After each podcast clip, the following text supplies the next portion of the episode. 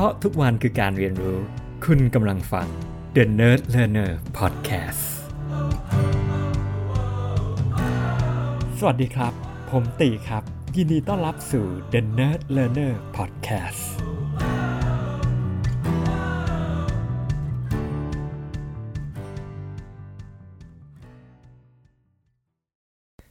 ครับ สวัสดีครับผม EP นี้นะครับ เราจะกลับมาในเรื่องของ การทำงานกันบ้างนะครับ ก็เมื่ออาทิตย์ที่ผ่านมานะครับ ผมได้ไปร่วมงาน town hall นะครับ แล้วก็มีการแชร์ concept หนึ่งแล้วกันที่ผมเอาจริงๆผมก็พอรู้อยู่แล้ว แล้วก็เข้าใจดีอยู่แล้วนะครับ แต่ก็มันถูกเรียบเรียงนะครับ แล้วก็พูดถึงในมุมมองที่มันโดนใจผมพอดีด้วยในช่วงเวลานี้นะครับ ก็ก่อนที่ผมจะเฉลยนะครับ ให้ทุกคนลองแอบเดาดีกว่านะครับ ก็ก็คืออย่างนี้ครับ จุดจุดจุดจุดจุดจุดเป็นสิ่งหนึ่งที่สามารถเปลี่ยนแปลงได้ทุกสิ่ง อ่า มันคืออะไรนะครับ มาเล่นเกมกันนะครับหรือภาษาอังกฤษนะครับตึ๊ดตึ๊ดตึ๊ดตึ๊ดตึ๊ด is one thing that changes everything นะครับ อะไรเอ่ยที่มันจะเป็นสิ่งหนึ่งที่เปลี่ยนแปลงได้ทุกสิ่ง อ่า ได้คำตอบกันหรือยังครับ tick tock tick tock นะครับ ก็คือ คือ trust นี่เองครับ trust is one thing that changes everything ความไว้วางใจเป็นสิ่งหนึ่งที่สามารถเปลี่ยนแปลงได้ทุกสิ่งนะครับของ Stephen Covey นะครับ ก็คนที่เขียนหนังสือ Seven Habits ครับก็โค้ดนี้ผมเองก็คุ้นเคย แล้วก็ผมว่ามันจริง แล้วแบบ ถามว่ามันมีอะไรที่โดนใจผม ผมคิดว่ามันมีหลาย ๆ เหตุการณ์ที่มันเกิดขึ้นมากแล้วแบบ เออ นี่มันคือมันโดนใจอะนะครับ มันจริงมากครับ แล้วแล้วอย่างแบบการทำงานจริง ๆ แล้ว การทำงานร่วมกันนะครับ โดยเฉพาะคนที่ทำงานใกล้ชิดกับผมเนี่ยเรื่องเนี้ยเป็นเรื่องที่ผมแบบให้ความสำคัญเป็นอันดับต้นๆอะอันดับต้นๆจนแบบว่า เฮ้ย ถ้ามันไม่มี trust กันแล้วอะถ้าเราเริ่มดาวหรือไม่เริ่มเกิดความแบบไม่ไว้วางใจกันอะอาจจะถึงขั้นที่เรียกว่าทำงานร่วมกันลำบากหรือแบบอาจจะทำงานร่วมกันไม่ได้เลย ถ้าถ้า trust มันไม่ถูกกลับมาเนาะปีที่ผ่านมาครับ มันมีเรื่องที่แบบว่า เอาจริง ๆ ก็อายที่จะเล่านะนะครับ คือ แต่ผมคิดว่าเป็นเรื่องที่น่าสนใจก็เลยอยากจะถือโอกาสแอบแชร์กับผู้ฟัง The Dirt Learner ล้วกันนะครับคือเรารับพนักงานเข้ามาใหม่คนหนึ่งนะครับ แล้วเป็นพนักงานที่อยู่กับเรา น่าจะสั้นที่สุดในประวัติการแบบแบบในเชิงที่แบบไฮฟาสฝ่ายฟาสนะที่เราแบบตัดสินใจว่า เออเขาไม่ได้อยู่อยู่ต่ออะไรอย่างเงี้ยน่าจะอยู่ประมาณ 2 อาทิตย์นะครับผมอ่า คือเข้ามาเนี่ยทรงดีมากแล้วจริง ๆ แล้วอะเราอยากให้โอกาสเขาคือ คือเอาจริงก็แอบรู้สึก fail นะ เพราะว่าเขาเป็นคนแรกที่เออเราไม่เคยรับคนที่แบบไม่ได้จบปริญญาตรีมาก่อนอะไรอย่างเงี้ยครับแล้วก็ดูมีไฟแรงแล้วก็พูดเป็นคนที่ดู friendly แล้วก็เป็นคนที่ดูเหมือนพูดตรงๆนะครับแบบเราเป็นคนที่กล้าแสดงออกกล้าถามแบบอยากรู้อยากเห็นทุก ๆ อย่างอะไรอย่างเงี้ย นะครับผมก็ดูเหมือนมีไฟแรงดีก็คิดว่าเฮ้ยเออว่ะมันอาจจะมามาทำอะไรได้เนาะเปลี่ยนแปลงอะไรบางอย่างอะไรอย่างเงี้ยแบบอะคนรุ่นใหม่อะไรอย่างเงี้ยนะครับที่ที่ดูเออดูเหมือนมีของ แล้วก็อาจจะมีของจริงๆนะครับแต่พออทำไปสักพักเนี่ยเราก็ก็คนพบว่าคือวิธีการในการทำงาน วิธีการทำงานต่างๆเนี่ย อาจจะใช้วิธีแบบ shortcut พอสมควรคือ ไม่ได้สนใจแหละว่าวิธีการยังไง แต่ว่าขอให้งานมันออก แล้วก็วิธีการสื่อสารเนี่ยที่เขาสื่อสารก็บางทีไม่ได้ตรงไปตรงมาเท่าที่ควร คือผมเข้าใจเนี่ยบางทีแบบมันอาจจะมีไว้ไลน์หรืออะไรแบบนั้นนะเนาะแต่ว่าที่มันมันดูมันมันเริ่มทะแม่งทะแม่งคือว่าไปเคลมว่าอะคุยกับคนนี้อ้างว่าคุยกับอ่าว่าได้มาคุยกับ ผมแล้วหรืออะไรแบบเนี้ยอ้างไปอ้างมาอ้างค่อนข้างเยอะ แล้วก็อาจจะแบบที่น่ากลัวคือมันไม่ใช่แค่นั้นแต่ว่าบางครั้งเราไปคุยกับคนหนึ่งแล้วก็พูดถึงอีกคนหนึ่งในแง่มุมหนึ่งอาจจะในแง่มุมที่บวก แต่ว่าพอไปคุยคนหนึ่งพูดคุยกับคนนั้นในแง่มุมที่ลบอะไรอย่างเงี้ยนะครับ ซึ่งซึ่งมันก็ทำให้เออมันมันงงงคือถ้าไม่ได้จับต้นชนปลายเนี่ยก็จะเริ่มแบบ เฮ้ยตกลงมันยังไงกันแน่นะครับ แล้วก็เพื่อนผมเองก็คุยกับหัวหน้าของเขาอย่างใกล้ชิดนะครับ แล้วก็จริงๆแล้วบังเอิญว่าเรามี high trust กันแล้วถูกไหมครับ เพราะว่าเราทำงานด้วยกันมานานมากๆอะไรอย่างเงี้ยครับแล้วมันมีเหตุการณ์เหตุการณ์หนึ่งที่ทำให้เราเริ่มดาวว่าเฮ้ยตกลงความเป็นจริงเนี่ยมันเกิดอะไรขึ้นกันแน่นะครับอ่า message ที่มันถูกพูดถึงเนี่ยมันเป็นยังไงกัน แล้วตอนนั้นเราก็เลยมาคุยกันแล้วสุดท้ายเราก็พบว่าเฮ้ยคือคือเออ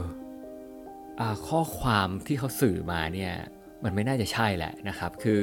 คือคุยกับแต่ละคนก็ส่งข้อความเมสเซจแบบเหมือนกับอะอย่างที่บอกคือ พูดอย่างหนึ่งกับคนนี้ แล้วก็ไปพูดอีกอย่างหนึ่งกับคนนู้นนะเนาะนะครับ ซึ่งแน่นอนพอพอมันมันมันเจอเนี่ยมันก็ทำให้เออ trust มันหายไปมากนะครับ แต่ว่าหลาย ๆ อย่างทั้งวิธีการทำงานและกระบวนการทำงานที่ ที่ไม่ได้สนใจอะไรใคร ไม่ได้สนใจ relationship หรือว่าจะมันดูเหมือนแทงข้างหน้าแทงข้างหลังแทงข้างๆ หรืออะไรแบบเนี้ยนะครับผมก็เลยรู้สึกว่าเอ้ยอันนี้อาจจะไม่เหมาะกับเราแหละ the way we work matters วิธีการทำงานสำคัญนะ วิธีการที่จะได้มาด้วยเนื้องานนี้ก็สำคัญนะครับมีงานตัวหนึ่งที่เขาแบบว่าพยายามแบบอาจจะไปขอข้อมูลดื้อๆเลยนะครับเพื่อมาทำทำงานของเขาเองนี่แหละส่งนะครับแต่แต่วิธีการขอเนี่ยบางทีมันไม่ค่อยไม่ค่อยเหมาะสมอะไรประมาณอย่างนี้ นะครับอันนี้ก็ก็ก็เป็นอะไรที่น่ากลัวแต่สุดท้ายแล้วมันเป็นเรื่อง trust นะครับมันเป็นเรื่อง trust ที่รู้สึกว่าสิ่งที่เขาเริ่มเข้ามาทำเนี่ยมันมันเริ่มมันดูเหมือนนะครับอาจจะสร้างความปั่นป่วนได้นะครับแล้วก็ทำให้เกิดการระแคะระแคงนะครับการแตกแยกการเข้าใจผิดนะครับแล้วก็ปั่นป่วนในในในออฟฟิศอันนี้เป็นส่วนหนึ่งที่เราเลยเลยอาจจะต้องรีบตัดสินใจอะไรบางอย่างนะครับแล้วมันก็เป็นเป็นส่วนหนึ่งที่ ผมว่านี่แหละคือ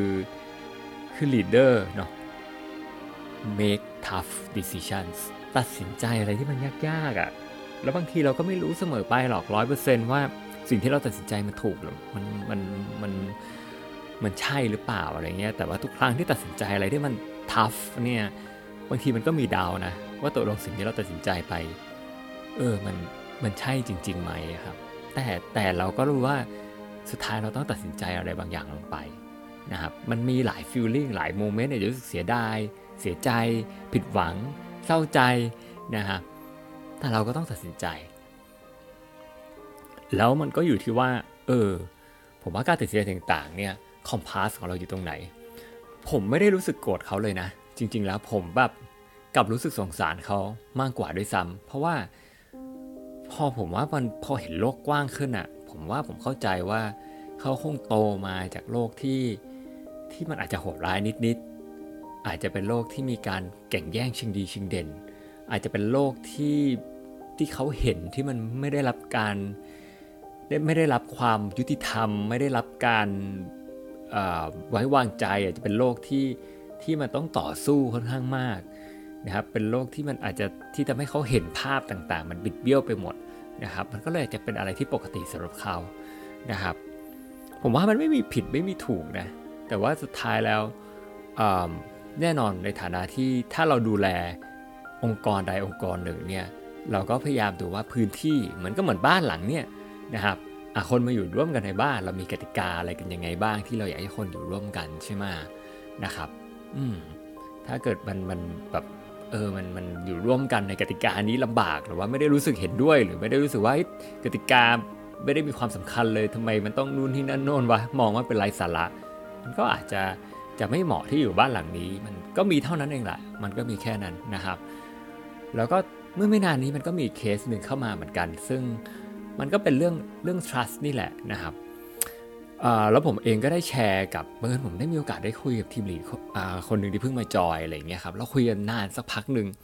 นะครับแล้วผมเองก็แอบรู้สึกผิดพอสมควรเหมือนกัน แต่ผมก็ได้ชี้แจงไป ผมก็บอกว่า ผมก็เลยบอกว่า ผมก็เลยบอกว่า เคยมีคำถามเวลาแบบ ผมว่าแบบเหมือนอย่าง ผู้บริหารหรือผู้นำเจ้าของอะไรเงี้ยเขาคุยกันนะครับ มันมีคำถามมาว่า ถ้าเรามีคนหนึ่งที่ทำงานเก่งมากๆ หรือแบบเหมือนจะเป็น star ในองค์กรนะนะ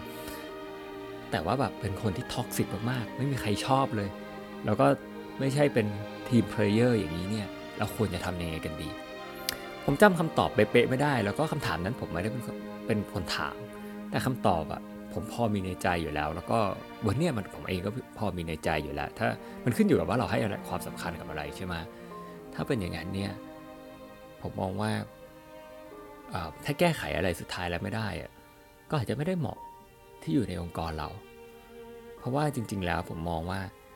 ความสำคัญในเรื่องของการทำงานร่วมกันสำคัญกว่า แต่จริงๆแล้วก็ไม่ได้ถึงขนาดนั้นนะทำงานคนเดียวแต่สิ่งที่ ที่น่าจะเป็นจุดที่ไปต่อลำบากที่สุดคือ เออถ้า toxic แล้วก็ทำให้ทุกคนมีบรรยากาศการทำงานที่ไม่ดีเนี่ย อันนี้อาจจะเป็นเรื่องใหญ่สำหรับผมแหละนะครับ อันนี้น่าจะเป็นเรื่องสำคัญที่สุดในเรื่องของของของเรื่องของความ toxic หรือว่าการสร้างความแตกแยก สร้างความปั่นป่วน สร้างความวุ่นวาย สร้างกระแสอะไรต่างๆที่ที่ออกไปในเชิงลบ นะครับทำให้คนหดหู่หรือว่ารู้สึกแย่กับที่ที่ตัวเองอยู่เนาะนะครับผมมองไปเป็นภาพกว้างๆประมาณนั้นละกัน แล้วก็มันก็เลยกลับมาผมก็เลยบอกบอกทีมลีคนนี้ว่าเออจริงๆแล้วเนี่ยเรื่องที่เราให้ความสำคัญนะ the way we work matters นะครับเรามี core values ที่ชัดเจน เรามีวิถีการทำงานที่นี่ที่ชัดเจนนะนะครับเราให้ความสำคัญในเรื่องของ attitude เรื่องของ mindset เรื่องของวิธีการทำงานตรงนี้สำคัญมากๆ อันนี้คือเรื่องที่เราให้ความสำคัญ แล้วก็ถ้ามันอยู่ในจุดดึงที่ที่มันมีการทำให้นะครับผู้คนแตกแยกกันทะเลาะเบาแหวงกัน ไม่คุยกันมีปัญหาต่อกันและกันยิ่งสร้างความขัดแย้งมากขึ้นเรื่อยๆนะครับไม่ใช่แค่ตัวเราแต่ว่าทำให้คนอื่น มีตรงนี้เพิ่มพูนเข้าไปอีกเนี่ย ผมมองว่าเป็นเรื่องใหญ่มากๆ เพราะมันก็เป็นการมันก็เป็นการ toxic แบบหนึ่งแหละนะครับ ซึ่งซึ่งผมเองเนี่ยก็ต้องดูแลทุกๆคน เขาก็บอกผมว่าจริงแล้วเขาก็รักและผูกพันองค์กรมาก ผมก็เลยแชร์ให้ฟังว่า ในธีมของความรักวาเลนไทน์เนี่ยผมว่าความรักมันมีหลายรูปแบบ แล้วสิ่งที่น่ากลัวคือเราใช้ความรักเป็นเครื่องมือบางทีคุณแม่ผมก็ชอบพูดเรื่องของว่า เออแม่รักเรานะแม่ถึงทำแบบนั้น ซึ่งบางครั้งเนี่ยเราอาจจะเอาความรักมาเป็นข้ออ้างอะไรบางอย่างแต่คำถามคือว่าแล้วสิ่งนั้นเราควรจะทำจริง ๆ หรือเปล่า หรือมันทำออกจากความรักจริงๆไหมแล้วก็จากประสบการณ์ของผมผมรู้สึกว่า ความรักมีหลายรูปแบบมากเลย คือ อาจจะตอนที่ผมอยู่อเมริกาบ้างผมว่า มันมีแบบ ผมได้ยินนะเนาะเคสแบบว่าแบบ เออ แบบอยู่ในครอบครัว พ่อเมาดื่มเหล้าไม่ได้สนใจอะไรกลับมาบ้าน ก็อารวาสพูดจาไม่ดี และที่น่ากลัวกว่านั้นคือ physical violence ตบตี ภรรยาตัวเองลูกอะไรแบบเนี้ยนะครับ แม้ว่ามันอาจจะมีเคสต่างๆ หลาย ๆ นั้นเนาะมันมีเรื่องของ physical abuse มันมีเรื่องของ rape มันมีเรื่องอะไรหลาย ๆ เรื่องราวคำถามเพราะว่าเออเราถ้าถ้าเอาง่าย ๆเลยสองคนนั้นเขาอาจจะรักกันเนาะสามีภรรยาภรรยาจะรักมาก แล้วคงยังรักอยู่ แล้วก็อาจจะรู้สึกสงสารเขามาก แล้วก็คงมีเมตตาเขามากนะครับ อาจจะเขาอาจจะเครียดจากงานนู่นนี่นั่นโน่นแต่ผมก็รู้สึกว่า แล้วภรรยาจะรักลูกมากด้วย ไม่อยากแบบไม่อยากยาไม่อยากย้ายออกแบบเออเดี๋ยวกลัวทำให้เออแบบครอบครัวเรามันมันแตกแยกเดี๋ยวลูกไม่มีพ่อหรืออะไรก็แล้วแต่นะครับเนี่ยมันก็เป็นความรักแบบหนึ่ง เพราะนั้นผมก็เลยรู้สึกว่าเออความรักมันมันมีหลายรูปแบบเนาะมันมีมันมีด้านที่มันแบบดีแล้วก็มันมีด้านที่มัน ความรักมันอาจจะทำให้คนแบบ โลภหลง อิจฉา เกลียด หรืออาจจะทำให้ถึงขั้นแบบฆ่าคนหนึ่งตายก็ได้ทั้งที่รักเขา เพราะว่าเขาไปมีชู้หรืออะไรอย่างเงี้ยนี่ก็เป็นเห็นในในข่าวอยู่เรื่อยๆเพราะนั้นความรักก็ฆ่าคนได้เหมือนกัน เพราะนั้นความรัก ก็ทำให้เจ็บปวดได้ ก็ทำให้ทรมานได้ ก็ทำให้ทำอีกสิ่งหนึ่งที่ไม่ดี กับคนที่เรารักได้ มันแปลกดีเนาะนะครับถือเข้าตีมาเรนทายเนาะวันนี้ loving trust ใช่ไหมแต่มันก็มีความรักที่ออกมาในรูปแบบผมว่า compassionate ผมว่าเป็นความรักที่แบบมาจากความเห็นอกเห็นใจ มาจากความเมตตากรุณา มาจากความรักที่มัน ที่มันบริสุทธิ์จริงๆอะไรอย่างเงี้ยครับ และนั่นแหละผมคิดว่ามันมันคือความรักที่อาจจะที่แท้จริงกว่า เพราะฉะนั้นทุก ๆ อย่างผมว่ามันมันมีมิติแล้วมันมีมีแง่มุมของมันนะครับเราถ้ามีอะไรผมคิดว่าเออวันนี้เรากำลังแอบอ้างอะไรหรือเปล่า ผมก็ไม่รู้นะสิ่งที่ตัดสินใจไปใช่หรือไม่ใช่ ยากมากเลย มันคือ tough decisions เนาะและนั่นแหละ คือสาเหตุว่าทำไมมัน tough แต่ผมก็ชอบคนหนึ่งเนาะจาก annual review ที่ลูกน้องคนหนึ่งแชร์บอกว่า the only the only way จำเป๊ะไม่ได้นะ แต่ประมาณคือว่าถ้ามันมีปัญหาอะไรอะ่ะวิธีที่ดีที่สุดก็คือ solve it แก้ไขมันซะ ไม่ใช่ปล่อยมันไปเรื่อยๆ แล้วก็ไม่ทำอะไรกับมันนะมันนั้นตัดสินใจอะไรบางอย่างเถอะ เพื่อที่จะได้ move on นะครับ ก็ก็ครับ แล้วผมก็ชอบโคนนี้ครับที่ผมอยากจะปิดท้ายผมว่าดีมากแบบว่า เออ surround yourself with good people people that are good for you good to you and good for your soul ครับทรงพลังมากนะครับ อยู่ล้อมรอบกับผู้คนที่ดี ผู้คนที่ดีสำหรับคุณที่ดีต่อคุณ และดีสำหรับโซหรือแบบ จิตใจของคุณอะไรเงี้ยผมว่าสำคัญมากแบบเอออยู่ล้อมรอบคนที่มี energy ดี คนที่เราเขารู้สึกดีกับเรา คนที่เขาหวังดีกับเราจริง ๆ คนที่เขาเขาดีสำหรับเราอะไรเงี้ยครับผมว่ามันมันสำคัญมากๆเลยจริงๆมันเป็นเรื่องที่ทุกวันนี้ผมให้ความสำคัญมากที่สุดแล้วล่ะนะครับแล้วก็ที่ทำงานเนี่ยมันก็เป็นที่ที่สำหรับผมก็ใช้เวลาอยู่ค่อนข้างมากถูกไหมครับเพราะนั้นมันก็เลยสำคัญมากที่คนใกล้ตัวเนี่ย นะครับเป็นคนที่เออเราควรจะรู้สึกดีด้วยรู้สึกดีที่ได้ทำงานรู้สึกควรจะรู้สึกดีที่อยู่เคียงข้าง ก็อาจจะคล้ายๆ กับที่เคยแชร์ใน EP ก่อนหน้านี้แหละคำถามว่าเฮ้ยเรารับคนนึงมาที่มาทำงานกับเราอะถ้าเราต้องนั่งติดกับเขาบนเครื่องบินเนี่ยเราจะโอเคไหม เราจะรู้สึกโอเคหรือเปล่า ถ้าเกิดเราจะรู้สึกอึดอัดหรือไม่โอเคเนี่ยผมว่าเราก็ต้องพิจารณาแหละนะครับผมคิดว่ามันเป็นอาจจะเป็นซิมเพิลอะไรแบบเนี้ย ที่สามารถดูได้ว่าเออสุดท้ายแล้วมันกูดฟิตสำหรับ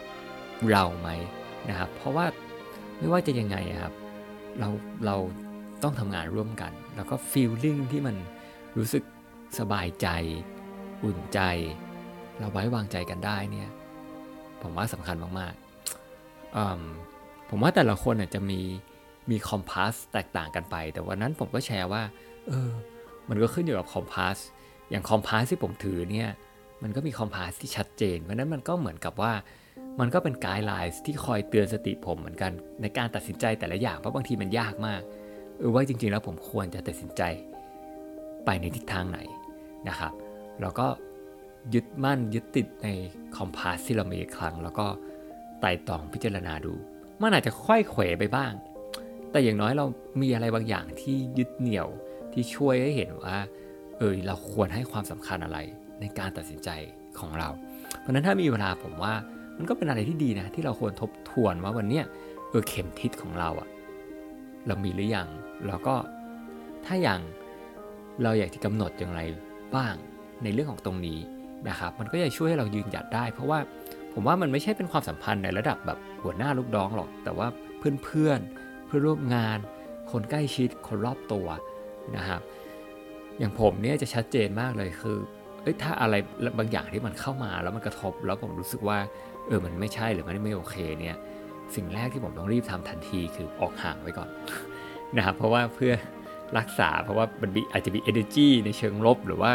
อาจจะอะไรบางอย่างที่ทำให้เรารู้สึกไม่ดีหรือเขาอาจจะรู้สึกไม่ดีกับเราเนี่ยนะครับง่ายที่สุดคือตั้งหลัก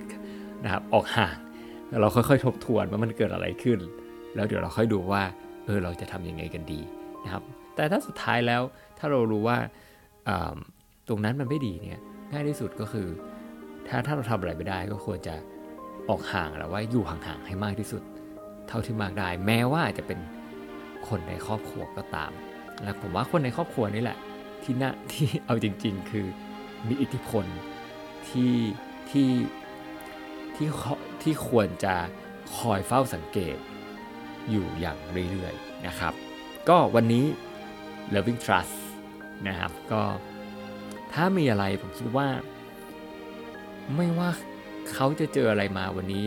สิ่งสำคัญผมมองว่า เราควรพยายามโต้ตอบด้วย compassionate love นะครับ หรือแม้แต่ว่าเขาอาจจะไม่พึงพอใจกับเราทำอย่างไรที่เรายังอาจจะพูดอยู่ในใจ เออ I love you I'm sorry thank you please forgive me อะไรแบบเนี้ยนะครับ คือส่ง vibe ส่ง energy ที่ไปในเชิงบวกให้มากที่สุดนะครับ บางทีมันก็ไม่ได้ง่ายมาก แต่ว่าสำคัญมากถ้าแบบ เราสามารถพอตั้งสติได้ แล้วก็กลับมาที่ตัวเราแล้วก็แล้วก็ปล่อยวางแล้วก็แล้วก็ให้อภัยเขา เพราะตอนที่เราคุยกันเราก็บอกว่าที่จริง ๆ แล้วทุกคนมันก็มีดีแหละ คือจริงแล้วในเคสทั้งสองคนนี้หรือว่าในอีกเคสอื่นๆเนี่ย เขาคงมีอะไรดีแหละ แล้วจริงๆแล้วเขาเขาอาจจะคือคือคือทุกคนมีมีผมเชื่อว่ามันมีมิติที่ดี แล้วก็มันมีโอกาสที่ดีนะครับ แต่อย่างที่แชร์กันคือว่าอะในบ้านหลังที่เราอยู่ด้วยกันเนี่ยอยู่ร่วมกันนะครับ มันอยู่ที่ว่าเอ้ยกติกาอะไรต่างๆในที่เราอยากให้มันเป็นเนี่ยเราต้องการแบบไหนนะครับเรา อยากให้คนเป็นแบบไหน เราอยากทำงานร่วมกันยังไง เราอยากจะอยู่ร่วมกันยังไงนะครับ ก็มันก็คือตรงนี้แหละ แล้วพบกันใหม่ครับ สวัสดีครับ